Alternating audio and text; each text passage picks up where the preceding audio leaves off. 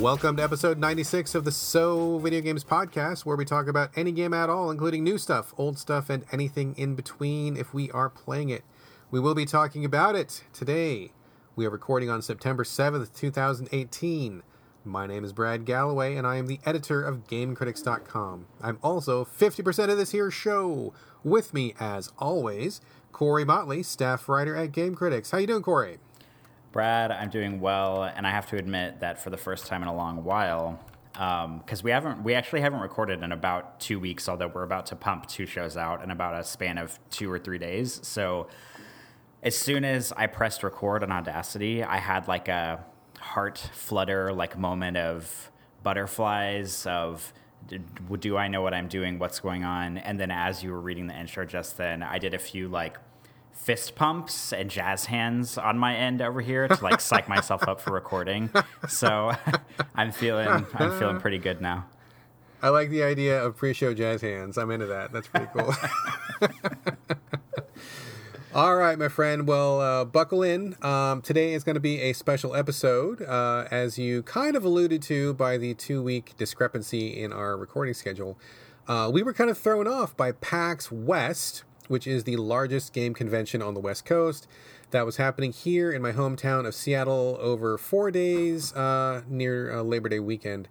So, apologies to all of you regular listeners who wondered what happened. Um, uh, we try to be very good about doing weekly, and we did not publish weekly, so I'm sure there were some question marks about that. Uh, but we hope to make it up to you uh, for that delay first with this right now, here, as you're listening, all PAX episode which will chronicle my time on the floor. Uh, but also, we are going to have a normal Back to Basics episode. Uh, we're going to record that the day after tomorrow. So um, I know that we were like basically so delayed with this episode that it was almost like we went a week without having an episode. But next week, you will have two episodes. So hopefully that'll balance things out. And then we will be back to our regular weekly schedule after that. Uh, also, uh, before we get into the actual show here, special thanks to uh, my half of the podcast, Corey Motley, for all the editing he's about to do with two shows this weekend. So thank you very much, sir. Apologies for uh, the carpal tunnel and the headaches. Uh, no problem. Also, um, I don't want to put you on the spot, but did you happen to listen back to the last episode we did? Because I thought that some of the audio stuff in it was going to be a disaster, and I even like made an apology statement before the episode aired about like sorry if stuff sounds weird and like i don't want to like pat myself on the back too much, but most of the episodes sounded pretty flawless to me whenever I finished it. Yeah, I did listen back, and I I remembered that we had problems when we were recording. I I did not detect anything. I mean, there was like maybe like one micro hiccup, and it was like if you if I had known about the difficulties, I would have thought nothing of it. I would have thought, oh, whatever, somebody bumped their mic or something. You did a great job, so definitely a pat on the back from me for that. Thank you very much. You did superb uh, and uh, you got more editing ahead of you, so hopefully you can keep up uh, with that trend. Um, also, before we get into the actual games and PAX talk, I want to give a hearty welcome to any and all new listeners. Um, thanks for coming aboard. And the reason I say that is because I listen to a lot of podcasts myself. Um, not this. I mean, I do listen to this one, but like you know, I listen to other podcasts. It's like I'm not like I'm a total narcissist. You, you, you know, only but, record this show and you only listen to this show, and that's it. Fuck everybody else. well, I was I started. So what happened was I I ran out of podcasts to listen to, and so I asked Twitter, "Hey, what are some podcasts you guys like? What can you recommend?" And I do this like once every six months or so because I like to add more regular shows to my roster because I do a lot of driving, and so I need a lot of podcasts to keep me busy when I'm driving. Um, and so I started listening to a couple new shows. None of them have been winners so far. I'm not going to name names or anything.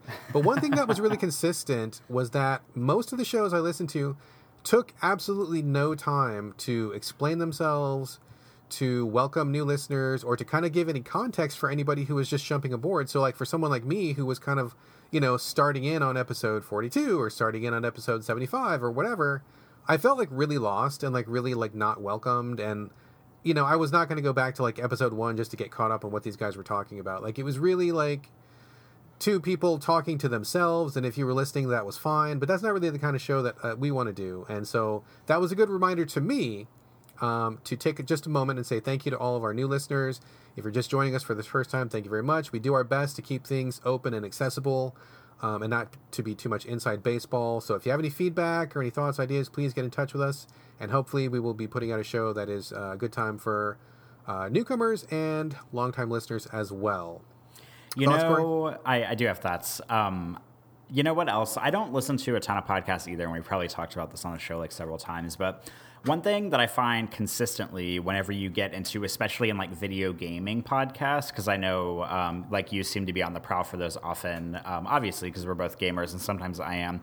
But most times I find video game podcasts out there in the wild. Um, most of them are hosted by probably like three to four, maybe more people. And most of the time they're hosted by almost all men. And anytime i get i try to get into a new podcast that has more than like two or three hosts and usually they're all men if i stick around for the podcast long enough it probably takes me about five episodes before i understand which voices belong to which people. Because when you get like four dudes in a room all talking over each other about video games it's just it's very difficult for me to understand who's whom and that's another reason why i'm kind of thankful for our show because it's just you and i I strongly believe that you and I have voices that are distinct enough to to where people can tell us apart. I would hope so because I don't think you sound like me, and I don't think I sound like you.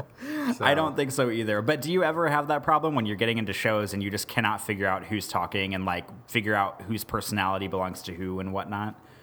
Yeah, and honestly, I, I tend not to listen to the shows too much because I don't really want to just like eavesdrop on four dude bros having like banter chat or whatever.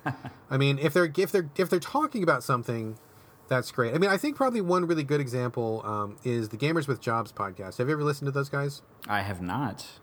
Um, I don't always like their show because sometimes they talk about topics that I just don't like, or there's a couple things that happen on that show They're not great for me. But I do think they have a very good podcast. It's been running for like several years. They're up to like episode, I don't know, like 749 oh or something like that.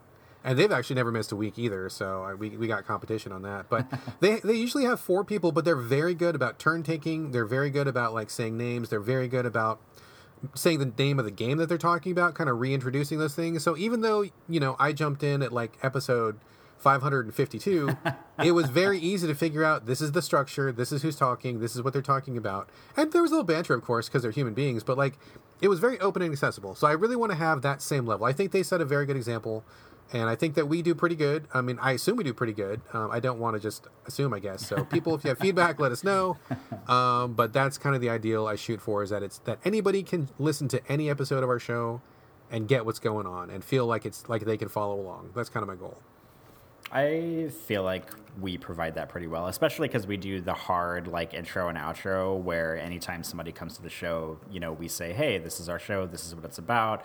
This is Brad, this is Corey, hello. We do about 30 seconds of intro and then we just jump right into the games talk. If we started, I mean, when we used to do this, if we started with, you know, 45 minutes of banter and then jumped to games talk, people might not, because that's the kind of stuff where people you know newcomers might not be as looped into our lives or totally, what's going totally. on or whatnot. So I think it was a good call a while back for us to put banter at the end, um, so that way new people can just come in and get the games chat they want, and then decide if they like us or not, and get out.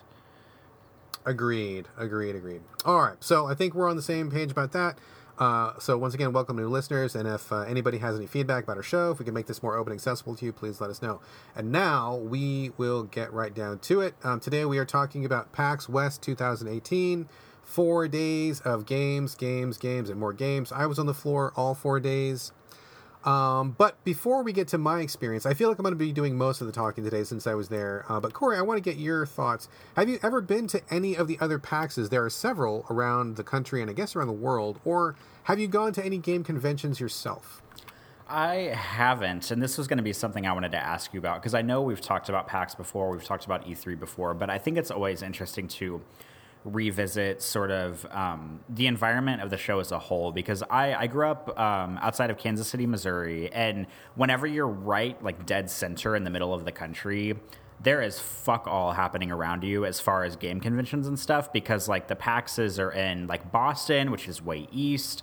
Um, Seattle, which is way northwest, isn't there's like stuff going on in Texas that's really far south. Comic Cons are you know in California and New York, so there's not really anything happening like remotely close to the Midwest that I know of, or at least the central part of the United States. So I've been to like anime cons and stuff, which we've talked about on the show before. Um, and stuff like that, but not like a proper video game convention. And growing up, you know, I always read in game magazines like an EGM and um, and a Game Informer and stuff like that. Like all you really see is the coverage of the game. So it looks like that a bunch of people just go there, they play the games, they provide the coverage, they talk about what they liked, what they didn't like, and they get out. But there, I mean, I know just from being on Twitter, from seeing so many people talk about it over the years, that there's so much more going on at every conference than just the games and that's it. And I feel like a lot of early games reporting in magazines was sort of leaving out like just the idea of reporting on sort of like the overall atmosphere of the show and how like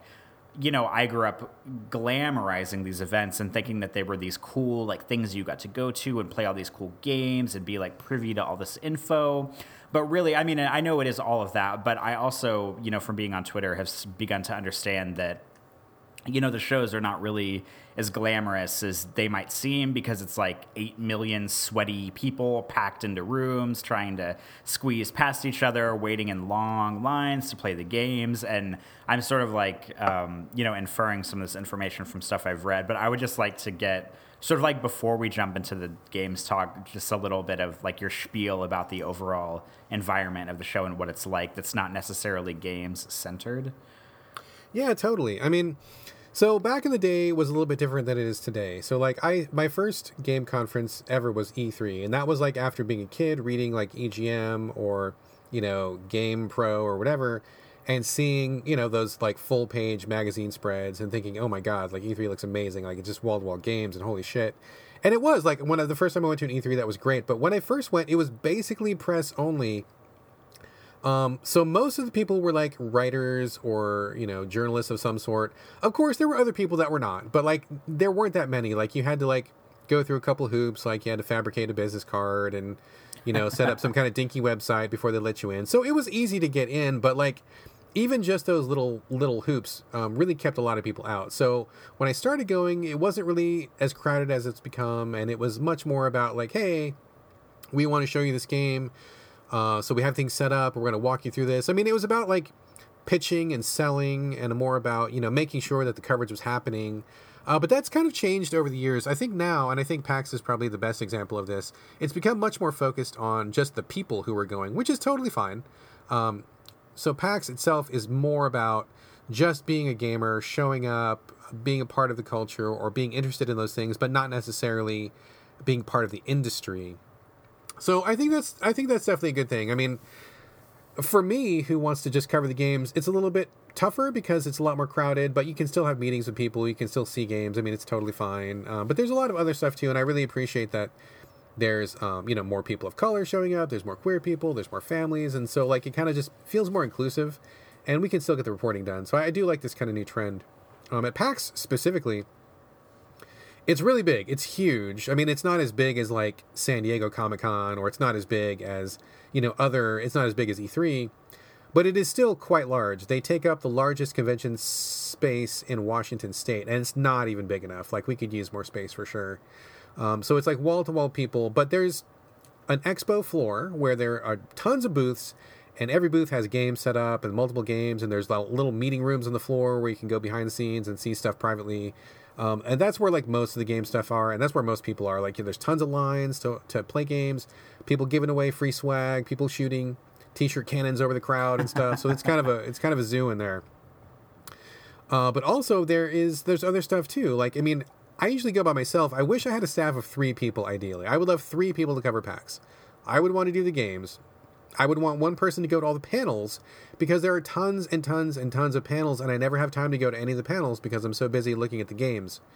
Um, and there are so many games that it usually takes me like at least two or three solid days to go and see them all, which is like, I mean, if you can imagine going into a floor and you're like, okay, I'm going to start on the east side of this hall and I'm going to work my way to the west side, and that takes you like literally all day because there are so many games to look at and so many games to play and so many games to ask questions about. Like it just takes you all day and then the next day you go to the next hall, and the next day you go to the third hall, and it's just like it's it's a ton, right? It's like it's enormous.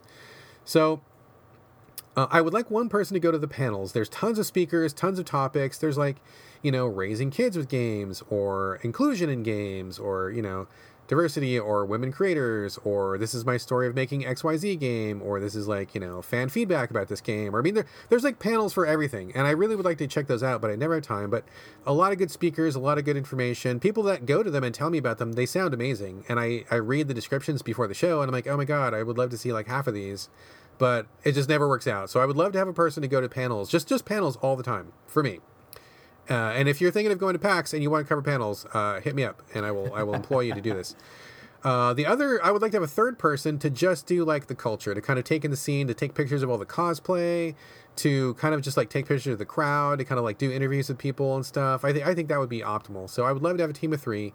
I usually have a team of one, and I feel like even though I'm there for like four days, I still can't really do justice to the event. But it's huge, it's crowded, it's sweaty um, just more stuff that you could see. It's really loud and it's just it's crazy. So there are definitely non-glamorous aspects to it. I don't like paying like you know twelve dollars for a turkey sandwich, and like you know I don't like having to push through a thousand people to get to a bathroom. But overall, it's a really good time, and I love just meeting people and stuff. So I think I really I do I do enjoy it. I'm exhausted afterwards, but I do enjoy it. Is the PAX flu? Is that a thing? Mm, mm-hmm. PAX pox is a thing, for sure for sure. But you know, if you wash your hands thoroughly and often, which you should do, uh, most of the booths also have Purell, like right on the counter, like when you go up to oh, talk nice. to the reps or something. Yeah, everybody's got Purell. One of the best things that people can give away at the show is they usually have like a little teeny bottle of Purell with a lanyard, and then they put like a game logo or a game character on it. So those are always really appreciated. Uh, but you got to wash your hands a lot, and don't touch things. I mean, I know it's impossible because it's like a video game convention, and that's kind of what you got to do. But like straight up, dude, like honestly, I'll tell you, like for a lot of games, unless I'm dying to play, uh, what I usually like to do is I just I go to a booth and I talk to a PR rep, and I'm like, hey. Um, instead of me playing this game, like you play this game, so number one, I don't have to touch the controller. Number two, I don't waste my time like learning the controls, right? Because here's a PR rep who has played this game a thousand times. They know all the ins and outs. They know all the details, and they're going to want to sell me on this game. So it's like, you play the game, I'll watch you, and if I have questions, I will ask you. And if I feel motivated, I'll jump in. But otherwise, you know, show me the game in the best light. Because if I'm sitting here for 20 minutes trying to figure out how to do the double jump or whatever, that's like not really effective coverage and it's a waste of everybody's time. So I think that by doing that, I can avoid touching a lot of things. And by avoiding touching a lot of things, I tend to avoid the PAX Pox. I don't think I've ever gotten really sick from going to PAX. And I think I've gone for like at least 10 years in a row. So um, just good hygiene, good, you know, good safety precautions. You'll be okay. It's fine. It's fine.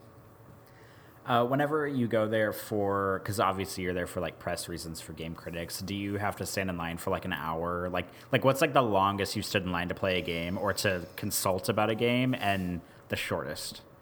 Uh, I do not stand in line for anything when I go. Um, that is the one. So that is the one downside of PAX. Like when you go to E3 or you go to other press events like that, if there are people in line, people will usually let you jump to the front of the line or just skip the line altogether because you're press. I mean, you're there to cover the game. They know that you're there to like you know write an article or take some video or to tweet about it, and so they let you jump ahead. Uh, but PAX is more, you know, like I said, more kind of just gamer oriented, and so they'll have like one hour which is totally insufficient of where they let just reporters in and press people to like see what they need to see, which is balls. I mean, an hour is totally not enough. It should be like at minimum like an hour a day. But um, I will make appointments before the show. Like people will email you. Like you'll get like a thousand emails before PAX. Like three weeks before PAX, your email will flood. Hey, we're showing XYZ game. We want to make an appointment for you to come see it. Hey, come see our game. Hey, come see our game. And you will get more more emails than you will be able to see. So I have to say no to like 90% of them.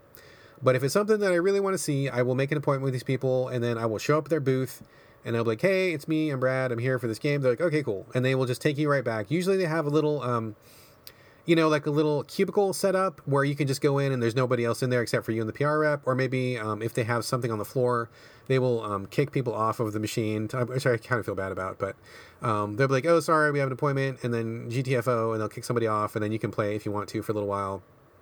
Um, but most of those times, I don't like to kick the people off. I usually just like watch and uh, I'll just have them talk me through it and then check it out because I mean, there's somebody who's waited like an hour to get through this, you know, through this line to play this game. I don't want them to lose their turn, so I try to be very respectful about it. But yeah, I don't. I, I do not wait in line. Like if there's some game that needs a line, I, I don't. Like for example, um, we as a site, Game Critics is not in tight with Sony right now, which is a whole other story, which is not really fit for the podcast. um, so we're not on Sony's good buddy list at the moment. So they did not want to make appointments with us. Uh, therefore, I did not see Spider Man. Uh, because I did not want to wait an hour and you know an hour and a half to get through the line just to play a five minute demo. So for that, you know, people might be wondering why I didn't cover Spider Man on my PAX coverage because they did not let me jump the line. So sorry. I mean, I'm not going to like waste half a day so I can see the same demo that everybody else is, is seeing. It's just not a good use of my time. Same thing for anything at the Microsoft booth. We're not in good with Microsoft either, which is again another story not fit for for podcasting. Um, but yeah, they do not they do not make appointments with us because they don't like us as a site. So I never go to check anything out at Microsoft's booth. If I if I'm swinging by and it's it's empty, I'll jump in. Or if I see a little, um, you know, if it's not too crowded, I'll jump in. But I'm not gonna wait like two hours to get inside their stupid booth because they won't let me in. So. Um, I, that's just the reality of it, man. I, I'm so pressed for time. I have so many appointments. I have so much stuff to see. I just can't waste that much time. And if they do not let me jump the line, then I don't cover their game. Simple as that. I feel like even if I went to like whether I was going if I ever went to PAX or something like that as a consumer or as uh, like press coverage, I would probably not stand in line either. Like I I feel like it would just be a massive waste of time to even if they were like the like the game that I've always wanted to play, like you know something like really big and really intense. Like the I mean the best one I can think of right now that was at PAX is Resident Evil 2. Like that's like kind of the heavy hitter that if I had been there I'd probably been the most interested in, but I mean, if the line had been anything longer than like 20 minutes, I probably would not even bother because, like, the amount of small game you get to play for that much time waiting in line just doesn't seem like a good payoff to me. Yeah, I agree. Um, there's tons of games, and there's always stuff to play that only has one or two people in line if you want to check it out. I mean, there's like a jillion games there. So even if I was not going as a writer for game critics, I would never stand those lines anyway because it's just like a colossal waste of time. I can't think of any game that I would want to play so bad that I would stand in line for two hours to play five minutes of. Like I just, it's just it's just not a good value proposition. So even if I was not a game critics writer, I wouldn't do it anyway. But there's no shortage of stuff to play. There's board games, there's retro games, there's um, you know card games, there's all sorts of other stuff to play. There's indie games. I mean, and there's just like a million things to play. There's really no reason to stand in line for those big games. So whatever, uh, whatever. So I had a couple of interesting things happen. I was kind of going to give you some more flavor if you don't mind me kind of just talking for a bit here. By all means. Um, so I had a couple cute things happen. Uh, first off, I was at the Indie Mega booth. This is um, so what this is is there is one large booth that is divided up into like a thousand little sub booths, and each one has a small indie game. So like it's really really expensive to display at PAX. Like it t- costs like a bazillion dollars, and so some of these indies just don't have the budget. So what they do is they just they all chip in for one big booth, and then they each have a little corner of it, which is pretty cool. I like that idea a lot. So I was walking up to the indie indie mega booth, and I saw this one game. And I, I'm just checking it out, and then out of the blue, this guy comes up to me, and he's like, "Oh, and by the way, I was, by the way, I was like, I was recognized so much in this PAX, it was really weird. That, but that's a separate story." um, so this guy comes up, he's like, "Hey, hey, Brad," and I like I look over, and I I, I have no idea who this guy is, like at all. Never don't recognize him at all. I'm like, uh, yeah, yeah. Have we met? He's like, no, no, no. He's like, oh, um, my name is so and so, and I'm from Zodiac. And I'm like, that sounds really familiar. Why do I, why do I know that name, and why do do you know me? He's like, we're the publisher of Candleman, and I'm like, oh. he, re- he recognized me out of the crowd, dude, and he came over to say hello. It was so funny. I'm like, oh my god, how's it going? And he's like, yeah. He's like, we wanted to thank you and Corey so much. He's like, I recognize you right away. He's like, we want to thank you and Corey so much for all of your support of Candleman. He's like, you guys were like the game's number one fan in America. And we you talked about it on your podcast and you wrote about it. He's like, oh, we're so thankful for all the coverage you gave, and the team was so grateful. And he just came over and like gave me a big handshake and wanted me to pass on to you uh, that you know he like everybody at Zodiac and everybody on the team was very aware of how much we love that game and how much support we gave it. So all of our efforts were recognized and they were he was just like the nicest guy and he was so grateful i'm shocked that he recognized me out of the crowd but he came he went out of his way to come over and grab me to tell me thanks and and, and by extension you as well uh, for all of our Candleman love. I thought it was just the sweetest thing. Oh, that's so special. Oh my gosh, if I had been in your shoes at that time and he would have approached me and been like, "Oh yeah, we're with Candleman," I think I would have just dropped everything and hugged him for like 15 seconds straight, right there on the spot. Oh man, that makes me feel so good because you and I love that game so much, and I'm so happy that they're happy with. I don't know how much we love their game. I guess that's so nice. Yeah, I mean, I when we were talking about Candleman, I genuinely did feel like we were the only people on Earth who were like really pulling for that game, and I I I am happy and glad, but also a little bit sad that we ended up being like that game's number one fan in America because because I think the game deserves more love, and I It's think so uh, good. Oh. Yeah, yeah, for sure. And I asked him, I'm like, so how's it going on now that it's on PS4? He's like, oh, it was really strong, strong response. People are really liking the game. He said it's really doing well on PS4, which is great. So I was very happy to hear that. And you know, and he said, you know, a lot of that, you know, he felt like was due to us like talking about it so much on Twitter, helping raise awareness and stuff. So you can you can think that you know i mean you can know that we like for all the stuff that we talked about and all the stuff we did we really did have an effect on that game and we, we really did help elevate it and get some eyeballs on it and help get it out there so um, you know i'm not going to say that we are solely responsible no way but i think we definitely had a part and i'm glad that i'm glad that um, we could do what we could for that game right Good. That makes me really. That makes me so happy. I'm. I'm really pleased that that they're doing well and that the game has been successful so far. Yeah, I was really happy too. So he showed me um, the other game that Zodiac is putting out right now, um, which is called Tales of the Neon Sea. It's not by the same Candleman team, but um, he was just saying, oh, you know, we publish other games, and this is something else that we feel like is, you know, they're kind of developing their own niche, kind of like Annapurna and uh, Devolver and stuff. They're trying to get like a little, you know, a, a little space for themselves. So I checked it out. It looks pretty good. Um, I I think it's coming to consoles, which is kind of where I'm waiting to play it on. But it's like a detective game uh, in the future, pixely. I don't know. It, it looked fun. I mean, look, if you like point and click, it looked really good. Uh, so that was Tales of Neon Sea. But he said also, the Candleman team is already working on their next game, and he wanted to make sure that we were in the loop on it. Uh, it's called. He told it to me really quick, and I didn't write it down because I think it's still TBD. But it's called something like the Long Hard Day or something like that. Um, and it, you know, it, apparently it's nothing like Candleman, something totally different. But whatever those guys do, I'm definitely. I have a feeling we will definitely want to pay some attention to. Yeah, I will be like first in line to. I mean, if it's a game that's of a genre that's up my alley, I'll be like first in line to review it. Oh my gosh, that's really exciting. Yeah, so that was really cool. I really like that. That was great, and that was a really positive thing. And we kind of mentioned this on a couple podcasts ago, but getting recognized at PAX is always dicey because, um, you know, because I, I usually hope it's like this, where it's like somebody who likes our work recognize me, and that's great. Sometimes it's people who are really fucking salty that you gave their game a bad review. Those are always really, really awkward. I do not enjoy those. Um, but I had like so many good experiences where I would meet somebody. I mean, I did get recognized out of the crowd a few times, and I'm always like, "Hey, what's up?" And they were always everybody was really friendly. I didn't have any like grumpy people this year, which is great. Um, but I had this weird experience of where I would go up to like a booth, and there would be like a PR rep there, and I didn't know I wouldn't know who they were, and they didn't know who I was. And then you know they'd be like, "Oh, can I tell you about this game?" And I would be like, "Oh yeah, sure, whatever, whatever." Talk through the whole thing. They, and then right as I'm about to leave, they're like, "Oh, can I give you my card?" And I'm like, "Yeah, sure. Go ahead and give me your card." And then I look at the card, and it's somebody that I've known for like five years via email, and I'm like, "Oh my god, it's so it's you! I, I didn't know it was you." And they're like, "Oh my god, it's you!" And like that happened like so many times where like I had no idea what a person looked like or what they sounded like. But once we looked at each other's business card, we, it turns out that we were like already friends and we're standing there like strangers the whole time because we didn't know who we were. But that was really weird. I mean, yeah, just very odd. But I did recognize some people from Twitter just walking through the crowd as well. Uh, and that was really nice. And getting to put faces with names is always really good. So I met like a lot of really cool people, a lot of really cool PR reps, and a lot of cool um, developers and stuff. That was really nice.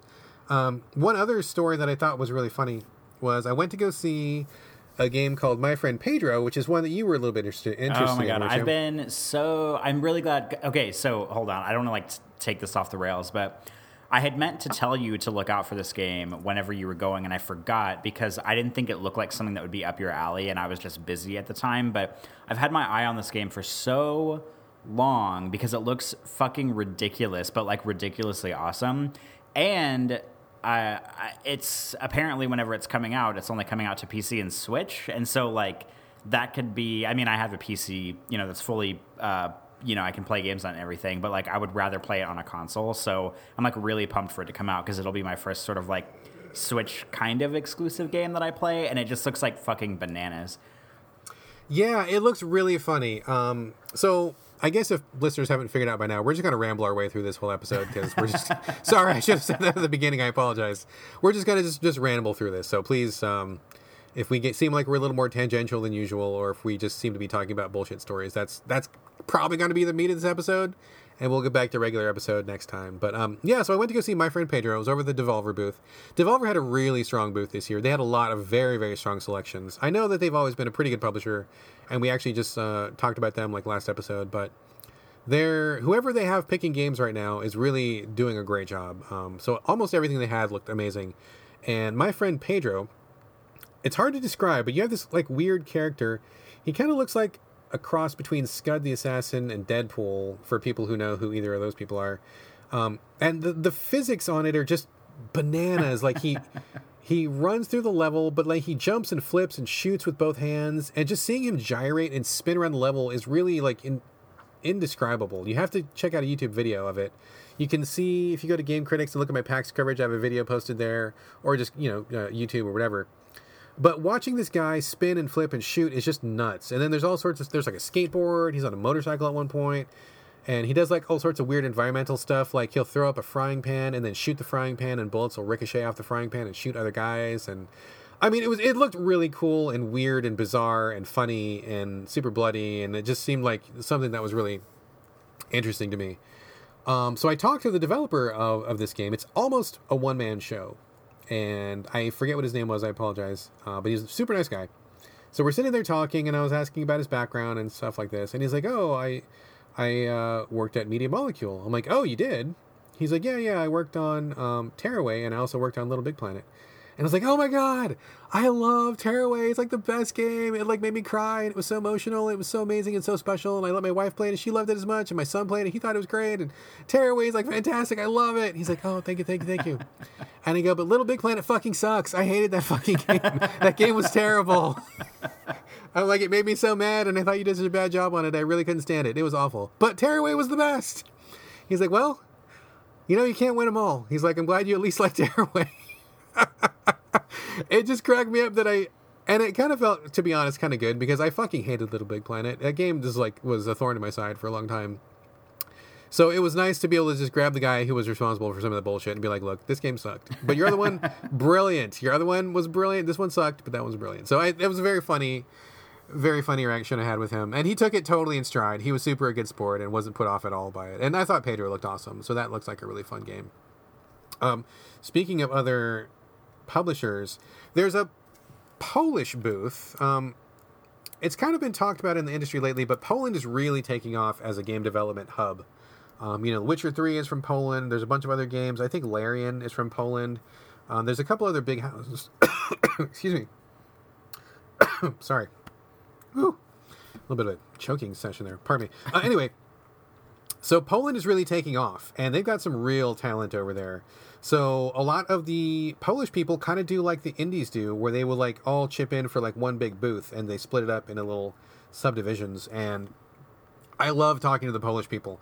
It's so fucking cool. They're all so fucking um, interesting and different and i mean just their their approach to game development is not at all the way that japanese people approach it it's not at all the way americans approach it it's very like matter of fact and kind of dark everyone says it's terrible and it's awful, and they're all smoking cigarettes and wearing like black clothing, and it's just like so fucking Eastern European and shit, and they all have like the darkest sense of humor. Like it's so cool to talk to them and get like this entirely different flavor of um, game development. And I mean, personality wise, you can spot a Polish dude from like a mile away. You're like, oh, that guy looks so grim and dour. He's got to be from Poland. You from Poland? Yes, I am. Yeah, I knew it. Okay, good. Um, it's cool. It's cool to hang out with those dudes. So they had a lot of really interesting um, stuff on display, and I was talking to this one guy who I better not say his game because I don't want to get him in any trouble. But these Polish guys are very honest. They will fucking just straight up tell you anything you want to know, no bullshit, whatever. Just like very, very, hey, I'm not going to blow smoke up your ass because I'm from Poland and I'm smoking the cigarette. I'm just going to tell you what I think, which is refreshing. It's super refreshing to talk to somebody who does not have PR sitting over their shoulder the whole time, or does not have a, a, bullet point list of stuff to say. Like they're just they look exhausted and tired and done with the world, and they just want to tell you about their game, right? So I'm, I'm looking at this guy's game, looks pretty cool. And I'm like, so what is the story of this? He's like, whatever. It's just some bullshit story. I don't care what it is. He's like, I wanted to make a game about XYZ, and like they told me how to put a story. So whatever. There's some story. You do a quest. Who cares? I'm like, yes, yes. He he admits that game stories are bullshit. It was so hilarious. He like he could not have given less of a shit about the story in his game, which I thought was hilarious but also funny because his game looks really good. So it's not like they're making shit games. I mean, they're making really good games, but I think that whole attitude of like what they value as a developer or what they value as a creator is not necessarily the same thing that maybe people want to ask them about or maybe not what people look for. So I, it was just it was just really kooky and crazy and fun. I really like the Polish booth a lot. It's it's a good time. Um, there's this other game which I thought was really interesting. Uh, it was called Electrix, E L E C T R I X, where it's about repairing small electronics items. Like you have a virtual desktop and like there was an iPhone and you take apart the iPhone and you fix it and like it, I I don't know how realistic it was, but the the lead developer I think was a girl. She looked like she was maybe 17 or 18. And I'm like, "Is this your game?" She's like, "Yeah." I'm like, "Oh, I'm like, go girl, right on." like the game looks cool, good for you. Um, but you know, I'm like, if I play your game, will I be able to fix an iPhone in real life? She's like, you know, maybe not 100%, but you could probably get a pretty far way into it and like really know what you were doing. So I thought that was pretty neat. Uh, but also there's kind of like an X Files ish story associated with it. So like as you fix these message these phones or old consoles or what have you, like I guess you kind of unravel like a, a really paranoid kind of you know X Files sort of sci-fi story along with it. So it looked really interesting and cool. I was really into that. Um, speaking of interviews, I did see Swery65, who I'm a huge fan of, and he is always like such a delight to talk to. Um, of course, creator of Deadly Premonition and D4 and a couple other games that have uh, come out recently.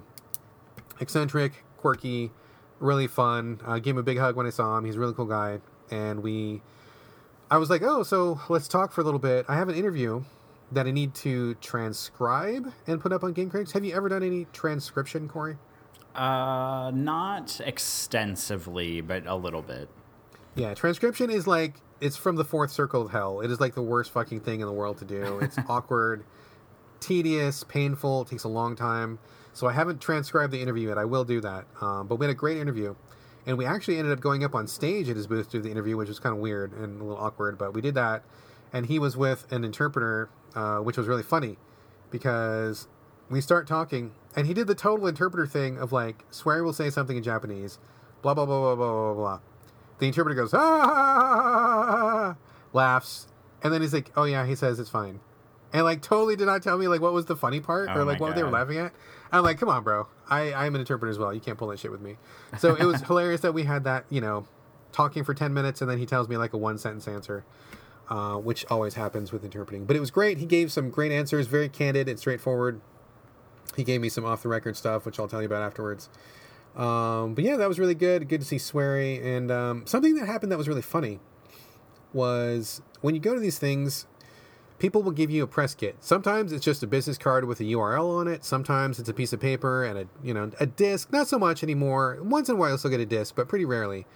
Uh, but usually, people will give you like a little USB stick, right? So I went to this one booth, and I'm like, oh, okay, this game looks great. Do you have a press kit so I can grab some screenshots? He's like, yeah, yeah, yeah. And he gave me looked like his hotel key and like like a key card. And I'm like, I kind of froze for a second, and I'm like, this is going in a strange direction. I'm I made no advances towards you whatsoever, and I don't swing that way. So why are you giving me? Your Oh, okay. So I guess USB sticks come in the shape of a key card now, which I had never seen before. Have you seen these? They look just like hotel. Yeah, they look like hotel key cards. How does where, that work? I know, right? So like it looks just like so if you've ever been to a hotel, you get your plastic key card that you swipe the door with. So imagine that. But on the in the middle of the card there's a little tab that flips open and then there's like a teeny teeny tiny little USB stick in the middle of that. So I had never seen these before. I thought he was propositioning me when he gave me this USB stick, which was fucking weird. fucking weird because I didn't feel any chemistry between us, you know, there was no winking going on and he's like, "Here." And I'm like, "Oh.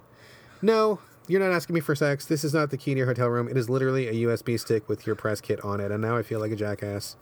Uh, but I had never seen this before. I'll send you a picture after the show or something. First time I've ever seen these blew me away. So I guess technology marches on. Um, So anyway, we should probably talk about some fucking games, I guess, since we're here. Um, is there anything that you wanted to ask about, or shall I just like kind of just leap into it? Well, the big two that I was interested in, one of which I doubt you played because it probably had a line that was 600 hours long. Um, the big one was Resident Evil 2. The small one was My Friend Pedro, which we already talked about. So we're halfway there. All right, cool. So my friend Pedro was good. We talked about that a little bit. looks super crazy. Definitely looking forward to that. Um, as far as Resident Evil 2 goes, so that was kind of an unfortunate situation. Um, so, like I said, you start getting emails about like three weeks out for PAX, and I had taken a bunch of e- of, of appointments, basically booked out my entire day. I didn't want to like fill up the entire day because then I would have no time to cover the floor, because there's still like a thousand things to see, even beyond the appointments. So by the time that Capcom had emailed me, I had already been booked for like a week. I had no time left over for anything, and I didn't want to cancel on anybody. Um, so I was like, oh, you know, I'm really sorry. I don't have any time left. I wish you had emailed me a week sooner. And they were like, no problem, no problem. Um, so I went by the booth to see if I could get in, and it was just like the line. The line was like a thousand people long all day, every day. So I didn't get a chance to see it. I have no information on it, but it was there. Uh, people seemed to really like it a lot. The line never went away for all four days. I mean, it was it was slammed. It was definitely one of the biggest draws of the show for sure. So I I mean I don't know. I have faith in it. I'm sure it'll be fine. I, I wish I had more to tell you about it, but I just didn't want to get through that line. There was no way. So sorry, man. That's okay. I mean, I'm sure it'll be amazing. I just didn't know if you played it or not. Yeah, yeah, no, I didn't, uh, did not, did not do that. Um, so let me unroll a couple games um, that we that I thought were really cool, and if you want to chat about them, cool. If not, we'll just we'll just roll on ahead. Um, the first one that I thought was really a surprise um, was Starlink Battle for Atlas. Now, this is another Toys to Life game. I was basically feeling done with Toys to Life after Skylanders. I bought like basically every Skylander in existence. I've got like a thousand of the fuckers taking up all my shelf space, and there's nothing to do with them anymore. Like the games are over, and the last game wasn't that great, so you know the whole thing kind of petered out, and you know you just, just can't do nothing with them anymore. So I was not really keen on buying more Toys to Life shit, but Starlink, I gotta say, it looks pretty good. It looks actually surprisingly good and a lot better than I was expecting. I was thinking since it was Toys to Life, it was going to be pretty kitty and cutesy, and you know maybe just aimed at the younger ones, which actually did not turn out to be the case. Um, it's kind of like No Man's Sky, where you can be in the universe, fly around to any planet that you want to, you know, enter the atmosphere, fly around over a planet, and then you can like go down to the planet's surface and do all that stuff. But there's actually stuff to do. Like there's bosses, really big boss battles. There's lots of fast action, and just being in the ship and flying around looked really like exciting. Like if you if you took all the toys to life stuff out of it, just the game itself looked really fun and, and interesting. So that was good. But the toys to life part looked fun as well. You have a little dock that sits on top of your PS4 controller. I think it also is Switch and also Xbox One. Um, but you pick a pilot. There's like eight or nine different pilots. So you pick a pilot. Every pilot's got a special power. You pick a ship, and then click that on top of the pilot. So the pilot like goes like inside the cockpit, and then each ship has its own stats and you know whatever. They're all different ships. Some are fast, some are heavy. Blah blah blah. And then you click two weapons on top of the wings of the ship, and so you can combo those. Like one can be like fire, and one can be ice, or one's electricity, or one's gravity, or whatever. And you just fly around, and just I mean, just flying a ship, just shooting things, going from place to place, going from the ground up into space to another planet. Like it all just looked really action packed and fun and interesting. And the ship designs are really cool. The toys actually look pretty badass. I I was thinking I was going to totally ignore this when I got to the show, but once I started watching it, I'm like, damn, this actually looks pretty good, which is shitty because now I got to buy a bunch of these toys again, and I probably will because it looks pretty dope. But uh, yeah, caught me by surprise. I was not expecting that at all. I left the space there in case you had questions. Oh, um, I did you mention that this was uh, Bethesda's next big thing? That it's their baby?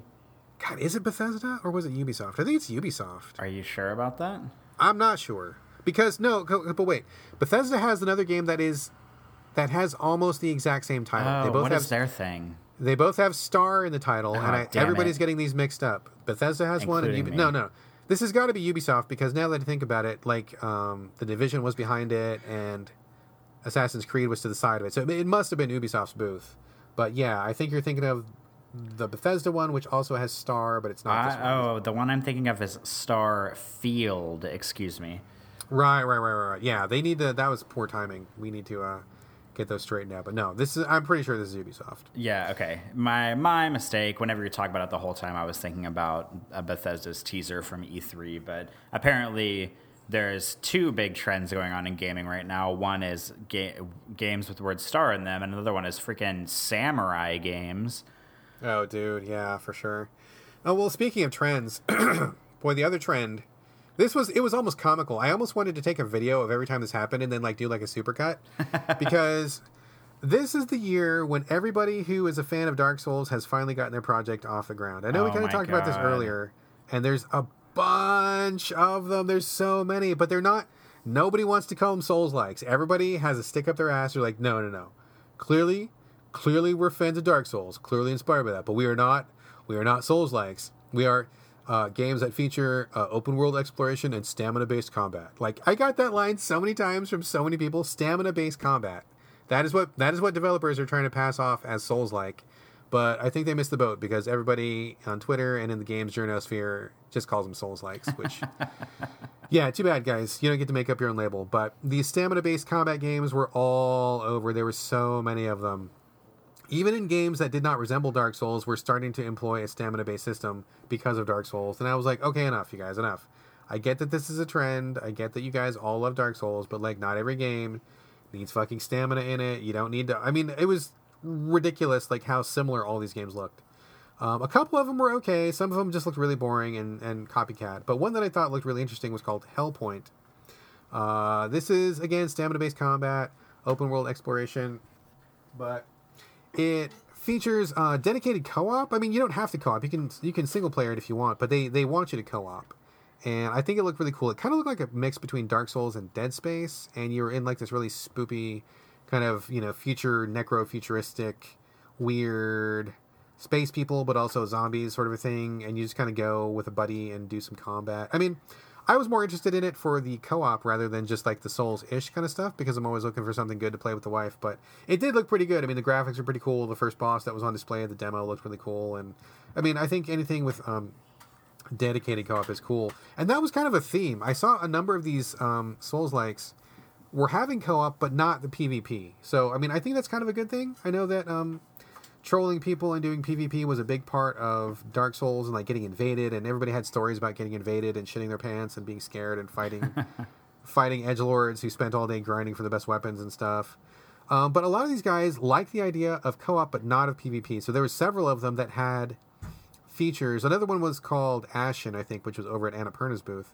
Also looked good. Also was another stamina-based combat game, open world, Souls-like.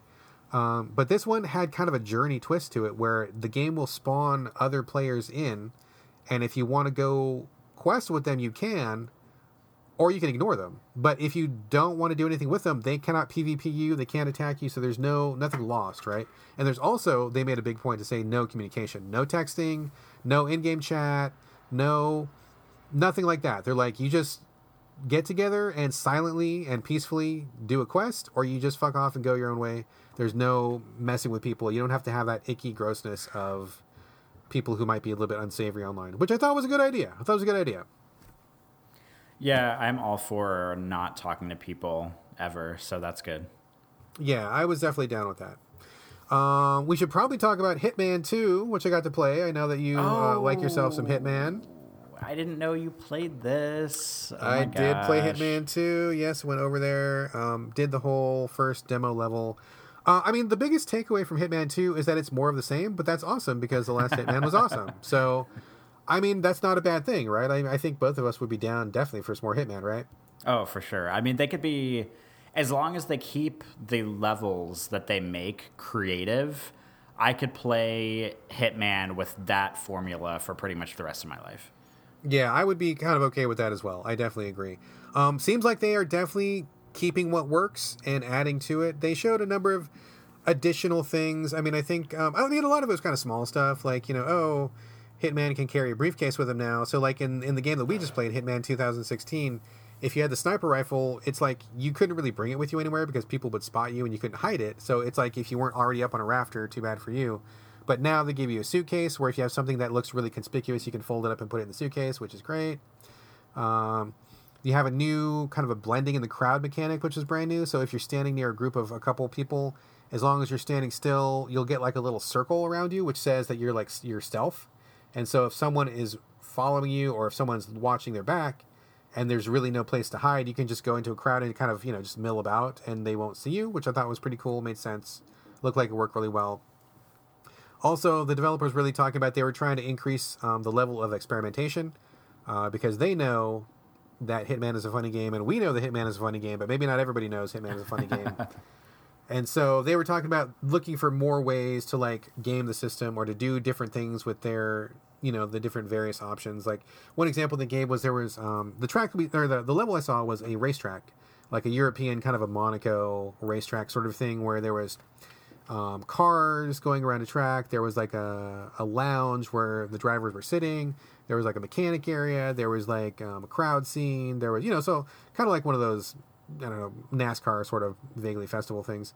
And one of the things you could do is you could get some of the hyper hyper uh, octane race car fuel. They had like some super fuel, so you could like put it in the car, uh, too much of it or something, and it would blow up the car. Or you could like put it in um, somebody's drink, and they would like explode into flame. Or you could throw it at somebody, and if it hit somebody, they would catch flame. Like it was pretty ridiculous. He's like, so you know, we want you to experiment with all these different tools that we give you, and a lot of them are really really funny if you if you think outside of the box for just a little bit. And um, he said also they were really trying to up the comedy for the kills. I mean, he showed me I think four or five different ways to kill each of the targets. In this particular case, it was the dad who was I guess the big boss, and the daughter was the race car driver.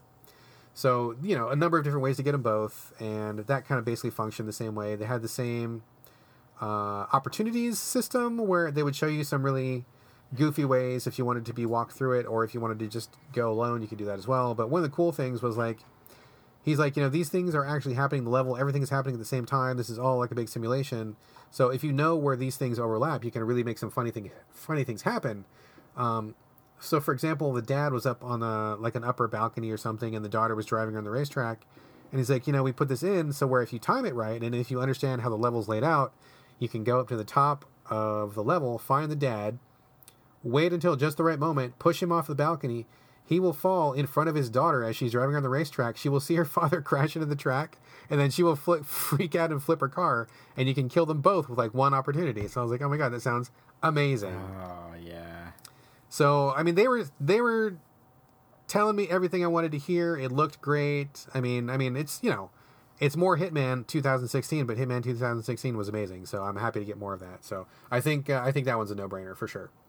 Yeah, and it's also worth noting, I don't think we talked about this on the show, but a couple weeks ago they unveiled a thing where if you own the first game and you buy the second game, you can kind of like import all of your progress from the first game into the second one and like all of the new systems, like the crowd mechanic and stuff that they've made from the second game are like reverse engineered into the first game. Oh so my god, really? Yeah, yeah, they like put up a YouTube video about it. So it's like it's basically it's kind of like mass affecting it in a way, but but even better because like I'm guessing all the new systems they're putting in the second one, such as the crowd thing and whatnot, are gonna become implemented into the first game. So like if you totally miss the boat on the first game and you jump in now and say you buy like the first and second game at the same time or something, the first game is probably gonna be quite a different experience from what everybody else had because apparently that's like their thing for this game is they're making it kind of into like one giant game and even the the new systems are being engineered into the first game. So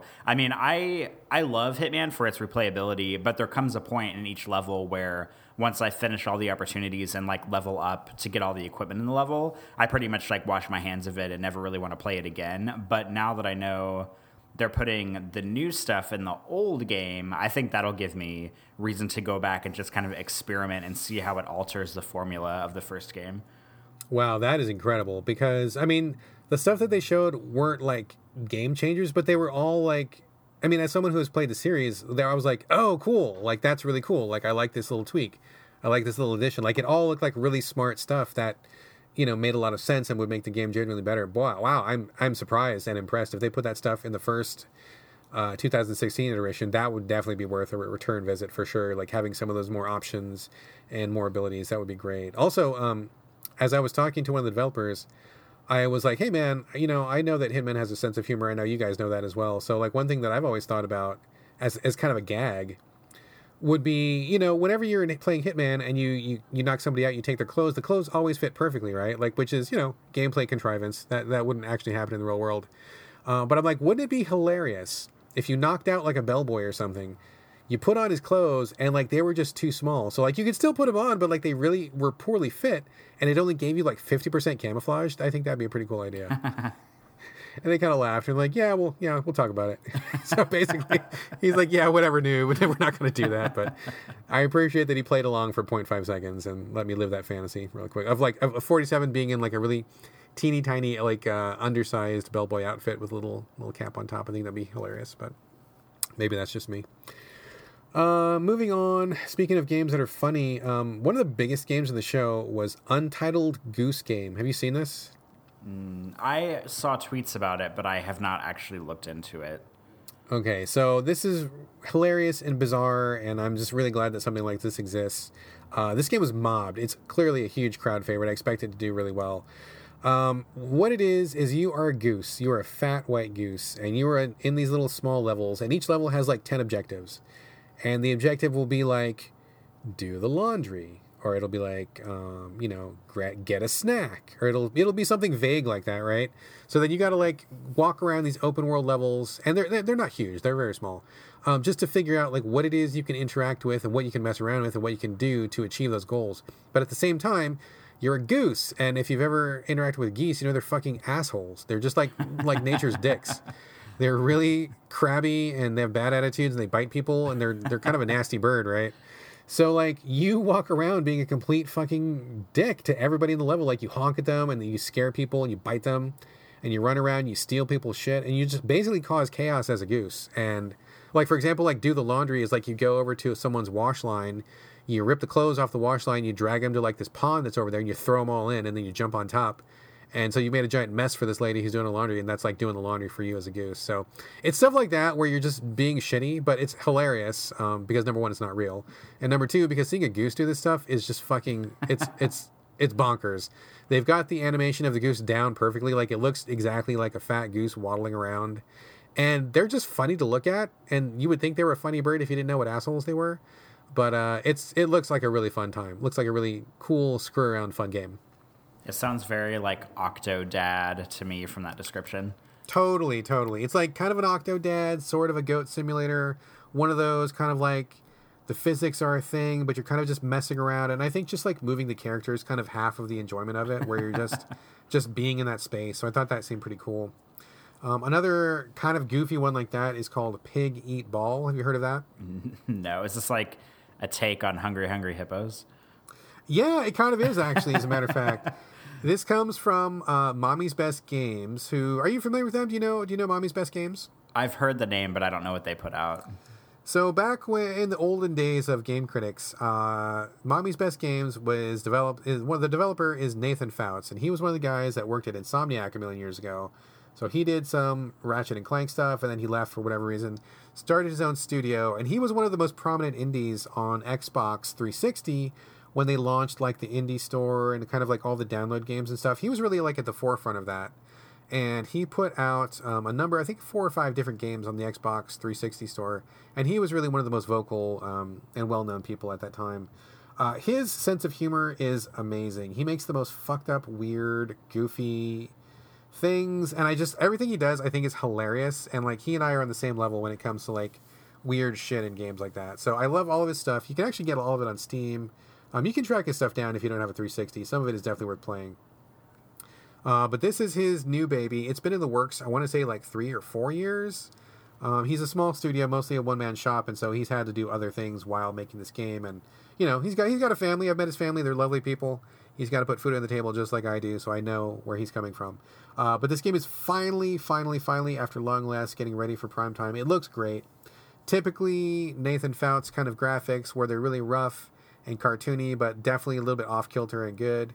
Um, you play as a pig in a top down sort of a. It's almost like Hungry Hippos or Pac Man sort of a thing, where you run around and eat these balls, and you want to collect as many balls as possible. But if somebody touches you on the tail, you like vomit them all up and you spit them all over the level, and you got to like suck them back up again. which is one of the basic mechanics. But there's also like way more than that to it. There's like a full adventure campaign mode. Um, I haven't played through it, but knowing Nathan, there's probably going to be a lot of surprises, a lot of weird one-offs, and a lot of you know jokes and stuff like that. So I'm definitely looking forward to it. I love the guy's sense of humor. I love, I just love his his deal. I just I love what he does. So definitely looking forward um, to seeing some of that. Another thing that I thought looked amazing, um, just switching gears a little bit, was called Lonely Mountains Downhill. This is coming from Thunderful, who were recently something else. They were Zoink, and they combined with Image and Form, Swedish developers, to make one super studio. Then they recently bought like two more studios, so I guess they're really doing well. Um, they're kind of like becoming like the EA of Sweden, basically, but the indie EA of Sweden. Uh, but they're still nice people. Uh, love those guys very much. Uh, and their best game, Lonely Mountains Downhill, kind of a top, like a three quarter, kind of an isometric view where you play as a dude on a BMX bike. You start at the top of a mountain and you just got to work your way down. There is a trail that is obvious to see, so there's one way to get down. But of course, with a game like this, you can also make your own path. Um, this kind of reminded me of Descenders. Remember we talked about Descenders a while ago on the show? Yeah, yeah, yeah. Except that this is actually what I thought Descenders should have been. Like, um, Descenders did not play out the way that I thought it was going to play, and I'm a little bit confused by Descenders and how that game actually ended up being. But Lonely Mountains Downhill is very much what I thought a game like this should be. There's one path. If you don't want that path, if you have the skill, you can like jump off of logs and like drop down waterfalls and you know, kind of like really like carve your own path if you want to. And there's actually a reason because if you do that, you will you know shave a lot of time off your off your score and you can you know find new new ways to go. And it just seemed really cool. Reminded me a lot of i mean kind of of descenders but also of trials. You ever play trials hd core you know trials right? Mm, I know what it is, but I've never played it. so basically it's like trials but you're bmxing down a mountain basically uh, I, I think this game looks fucking amazing. It looks so fun. Um, it's coming out for the switch and i think other consoles but it's totally got that like just one more try feeling of like oh i almost made that jump. I'm gonna try one more time. Ah i almost made it again. Ah i almost made it again. Like i could see myself doing that like 50 times in a row like trying to nail a jump. Uh, but it's all optional. You don't have to. You can just like ride the trail down if you want to do that. Um, I just I love the way it looks. The graphics are really low poly and colorful and smooth, and just the vibe of it and the controls of it just was it was all popping. Like that game looked like it was dynamite. I really like that one a lot. Um, one thing that I did not like, uh, really, really, really did not like, was the Quiet Man. Did you read my uh, write up on this? I did not, but I remember this debuting at E3 and it kind of debuting to um, mixed opinions for the. I don't think there was a demo for it, but for the trailer. Yeah, that trailer had people scratching their heads at E3, like what what is going on with this game? And now that I've played it, I can say, what is going on with this game? This game, it was by far the worst game I saw at PAX. I saw every game at PAX. It was the worst game I saw at PAX. I don't know why anybody's spending time or money on it. It looked like a colossal disaster in process happening in real time. Um, so I got to play this. I got a hands on with this, and I don't understand anything about it. I don't know what's going on. So what what happens is it's like it's like a movie. Do you you probably never played the Bouncer? Did you ever play the Bouncer back on PS One? The bouncer. It was one of the the first games that Square brought to the PS1. It was very experimental. It was about it was like basically a movie, but then you like every 20 minutes of cutscene, you would play for like 2 minutes of like a little beat 'em up and then you'd watch 20 more minutes of cutscene. God, Never, never saw the bouncer. It sounds so familiar. I'd have to Google it because I swear I've heard of this, but I don't know. I don't know. Okay, so basically that's what it is. It was like 20 minutes of cutscene, 2 minutes of fighting, 20 minutes of cutscene, 2 minutes of fighting all the way through. It was a clusterfuck. It was terrible. Um so that's what this reminded me of. You start off the game as the quiet man. You don't know who he is. You don't know what's going on. And the f- the really fucked up thing is like I don't think the developers have done any research at all into people who actually are deaf or who who are actually disabled in that way because he this whole thing is so fucked up. I can't even talk. I can't even explain how fucked up it is. You're just this guy. He has no facial expression at all. He doesn't talk. He doesn't gesture. He doesn't do sign language. He doesn't have facial expressions. He doesn't do anything. He just is like this cipher walking around, which is weird because that's not how human beings are. Even if you're deaf, even if you're blind, even if you're in a wheelchair or whatever, or if you're just a normal person, you have facial expressions. You interact with people in your environment. You move your body a certain way. You move your eyebrows a certain way. Like you are a human being. This guy is just like a piece of plastic. It's so bizarre he just like I think the developers think he's deaf, therefore what? He turns into a fucking alien? Like what what the hell? Like he's like lost all his humanity. It's so bizarre and weird. So you watch like literally like 15 minutes of a cutscene of real actors, real motion. This is these are people in a, in a in a movie studio. This guy is sitting here watching a woman sing in like a nightclub, which I don't think even exists anymore because it looks like a totally like a you know 50s kind of a chanteuse nightclub sort of a thing. And you can't hear as you're hearing all it, it, it sounds it literally sounds like like that's all you hear the whole time. You don't hear words, you don't hear music, you don't hear sounds. Just these weird kind of chimes, which I guess they're trying to make it sound like what this guy hears, which I don't think they've quite nailed. I mean, there's many different kinds of deafness, I get that, but this just sounds like somebody who thinks they know what deafness is and they're doing their best attempt at it without actually doing any research. So he sits there, he watches this lady sing, but you can't hear it. It just sounds like that weird mumbling or whatever. And then these really stereotypical gang members, again, this is all actors. These are all real people actors. Come in, they start fucking up the club. This weird guy in a weird mask comes in and he's like steals the girl, like literally puts her over his shoulder like it's like Mario and like runs out into the parking lot and then you go after him.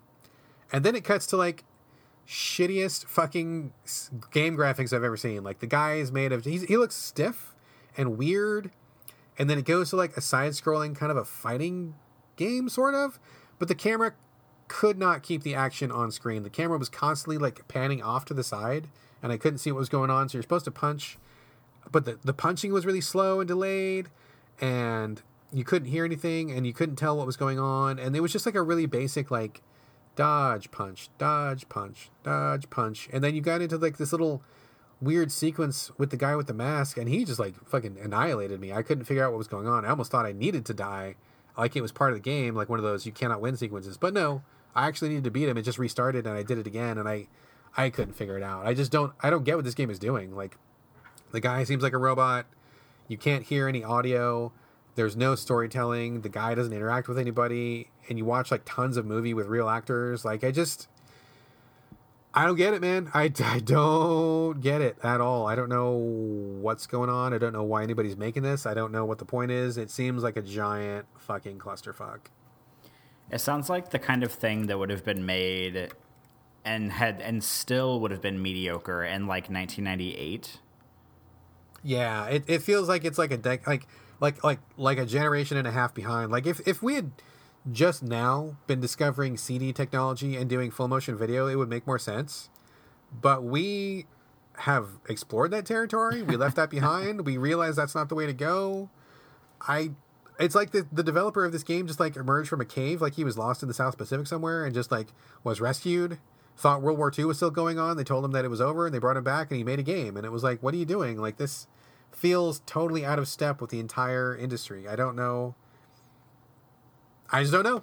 I just don't know. I just walked away being like, wow, someone's getting paid to make this. Someone is spending a lot of money on this. That's ridiculous. So. Oh man, I was gonna ask you if you didn't answer beforehand what your worst game of show was, but you've already answered that, so thank you. Oh god, by a mile it was The Quiet Man. Oh my god, I just I wouldn't show that. I wouldn't tell people I was I wouldn't tell people I was mad. I would delete it.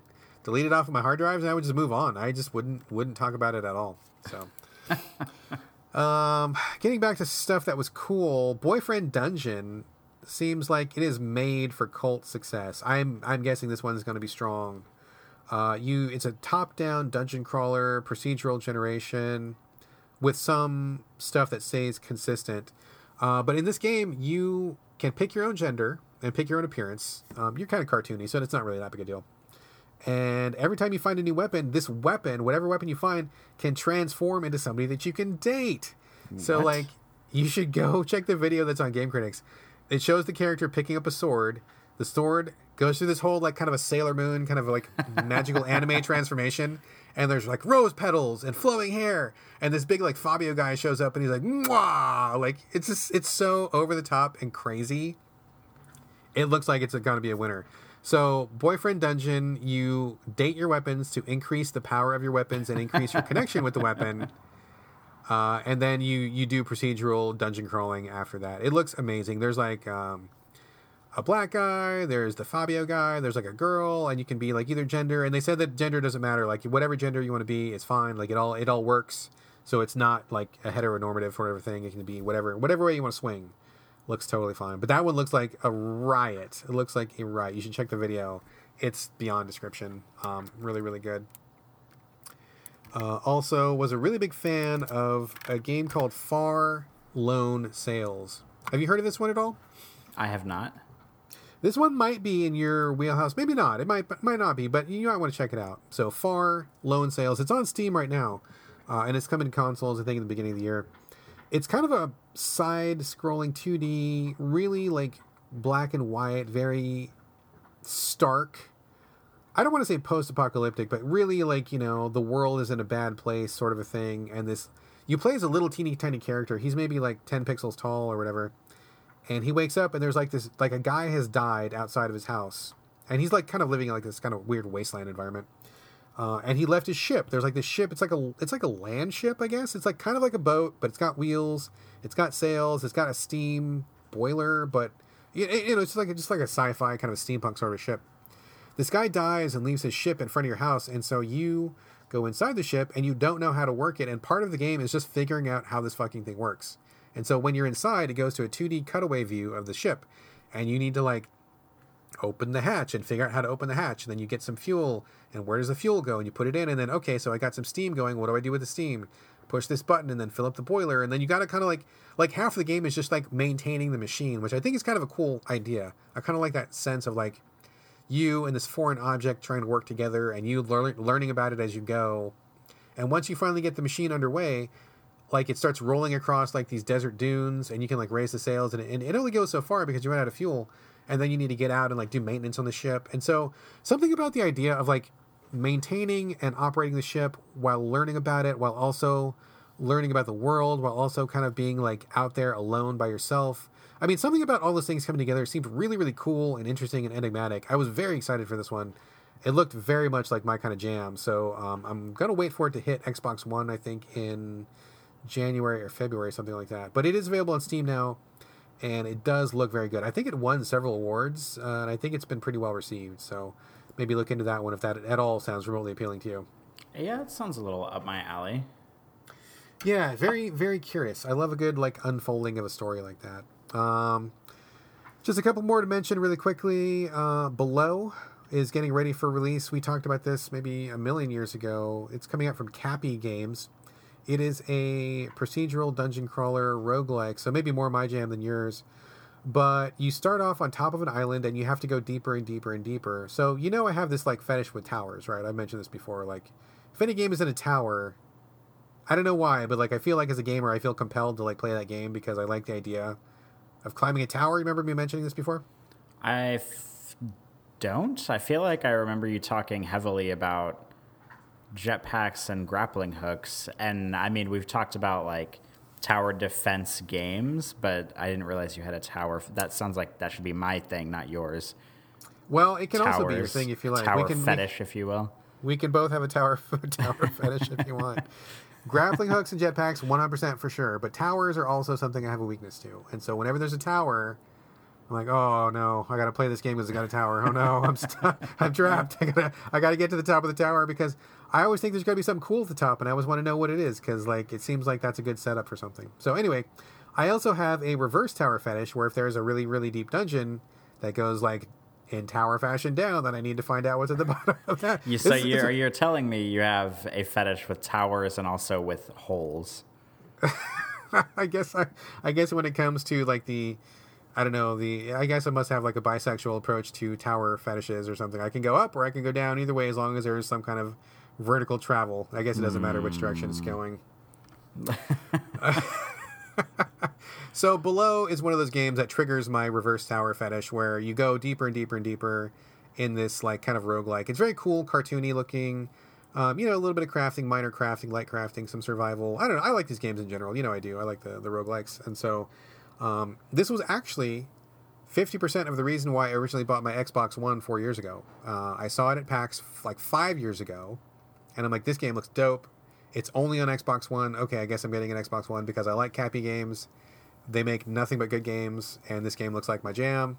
bought the Xbox, and then below did not appear and did not appear and did not appear. And now, four and a half years later, it's finally getting ready for release. So I guess I got held off on that Xbox for a while. Uh, anyway, it's coming out very soon. It looks great, and I'm 100 fucking thousand percent gonna buy that fucking game since that's what I bought my Xbox for anyway. So I'm down with that one. Um, another couple quick shout outs. Torchlight Frontiers. You ever play Torchlight? Mm, I didn't. I was not a huge Torchlight fan. Basically, like cartoony, friendlier Diablo. Basically, you're in dungeon, collect loot, you know that kind of a thing. I mean, pretty simple formula.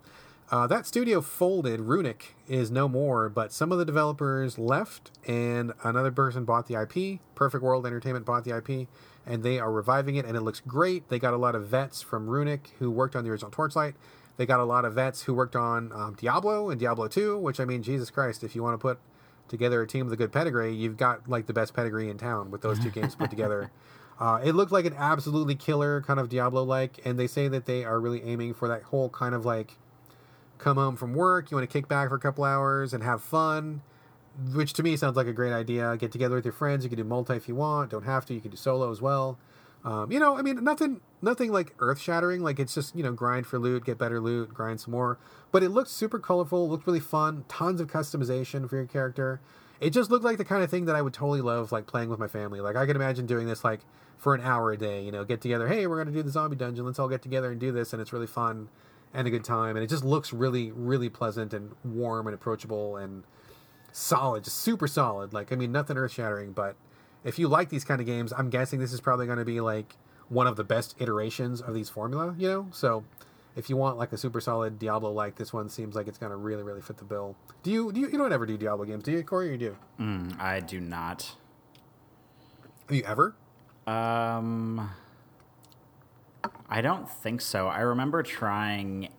I think it was like Diablo two a really long time ago, and I just I don't I remember like not really getting on with it. Maybe like it's something I could revisit as an adult, but I never feel compelled to. All right. Well, maybe this maybe we'll give this one a try. We'll see. Uh, it looks just like a really good time. And the final game that I will mention uh, is called Overland.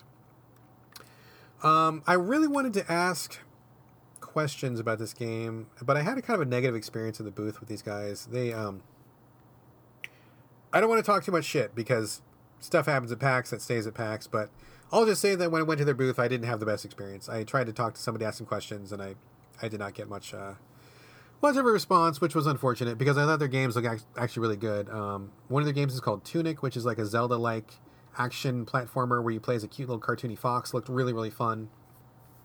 And this one, Overland, I've seen it a couple years in a row, and I think it's getting pretty close to release. Uh, this one is like one thousand percent my shit. I don't know that you would be interested in this, but this is like, this is a Brad ass game, like hardcore, hardcore.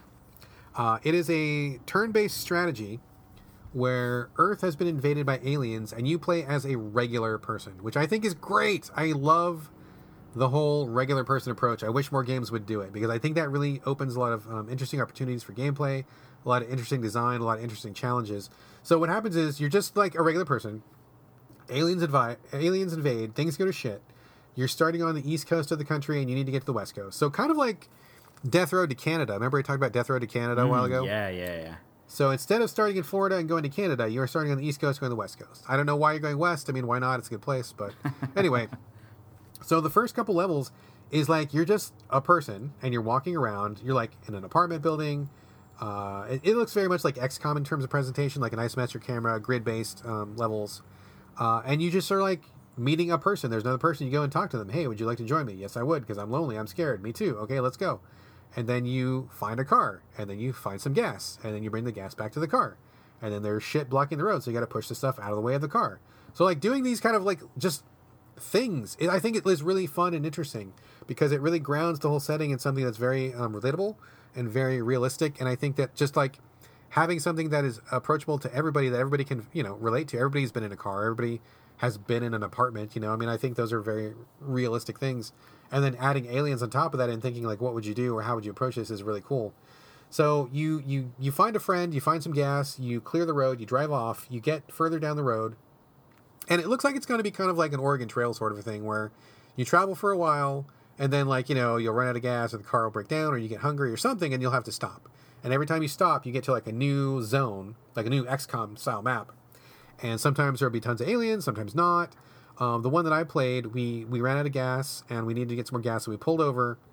And there was like a couple abandoned cars on the side of the road and a couple aliens. And so one person stayed back in the car and i uh, my other character went out to grab the gas. And remember this is all turn based again. So um, like one person took a couple steps towards the gas the other person stayed in the car kept it running and then the aliens were kind of like approaching on a turn based uh, basis kept going forward got the gas and then i couldn't make it back so then the other character like drove in with the car and did kind of like a little drive by and picked him up and then we escaped and so it was kind of like uh, like really cool. Like there, nobody was getting shot, nobody got blown up, but just like doing that kind of a scenario of like, what would you do? How would you react to this? You know, how would you get by in this situation?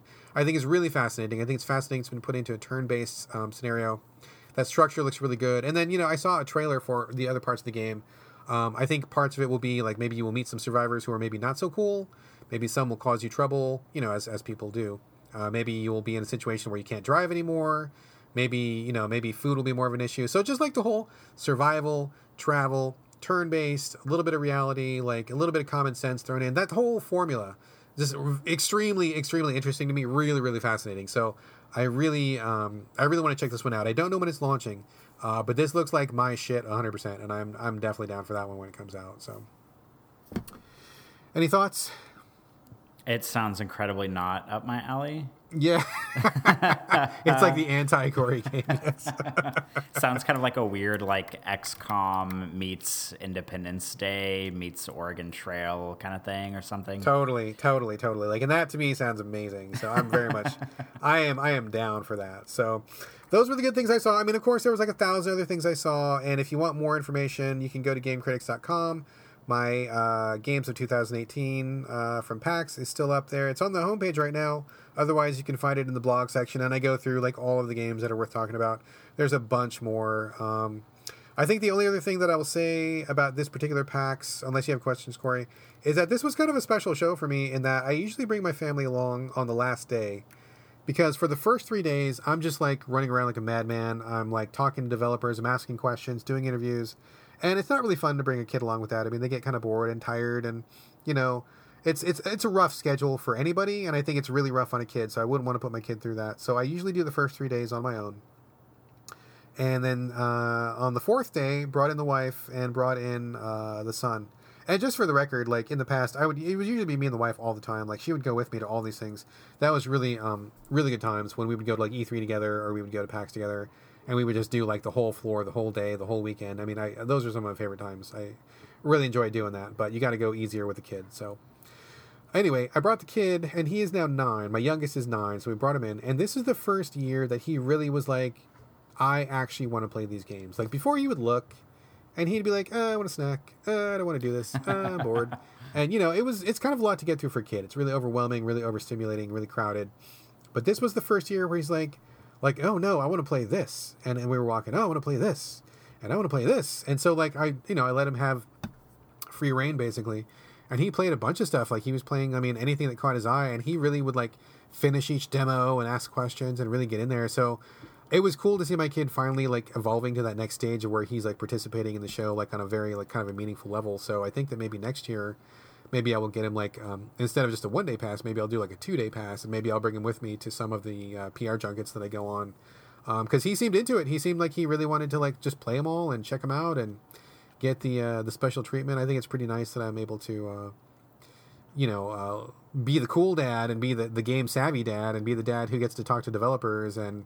I mean, it was neat because we we brought him along, and at the end of the day, we were kind of recapping, and I'm like, okay, so like today we talked to somebody from France, and we talked to somebody from Germany, and we talked to somebody from Poland, and we talked to somebody from Japan, and we talked to somebody from the UK, and we talked to people from America, and they were all really cool, and there was like women, and there was black people, and there was gay people, and we had all these experiences, and it was really awesome, and just to kind of expose them to like the whole atmosphere and show them that games are more than just games at home. I mean, it's like games is like a whole world, and he seemed to like finally, finally, really be um, be clicking into that. So that was really exciting for me as a dad. So I'm definitely looking forward to next year. I think we're gonna do maybe maybe increase the kid involvement by one notch, and we'll see how that goes.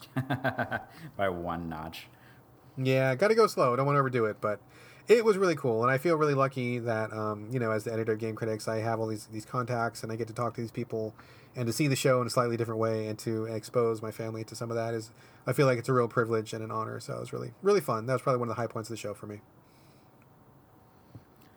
Well, if you had to, because you've already said what your worst game is, if you had to name like your best of show, or the game you're looking forward to most, or like a top two or three, what would you say? Man, that would be really tough. I think I think definitely Far Lone Sails was the one I was probably the most eager to play. Uh, it just looks like so my jam. That one, Overland for sure. That one definitely looked like definitely a Brad game, like hardcore, like painfully, painfully a Brad game. Um, probably those two. I think. Um, I was also really excited for um, uh, Starlink as well. Uh, surprisingly, surprisingly excited for Starlink. It looked just like such a good time, and it's been so long since I've had a really cool space game. I mean, I got back into No Man's Sky next when that came out, and I bounced off that pretty hard. And it's just there's still that niche of like space exploration and space game that I want to play that has not been filled, and that looks like it might fill it. So I would probably pick those three as something that I'm personally the most looking forward to. But I mean, there was a lot of really good games on display. A lot of, this, I mean, everything was so good. It's it's great to see how much talent and how much uh, variety we have. I mean, I think we're living in kind of a golden age of games right now, so uh, it's hard to say no to any of that. Excellent. Well, thank you for your answers. And thank you for being here with me. And I think this will probably bring us to the end of the show. Unless you have any final uh, any final thoughts, any final questions, anything, or should we wrap it up?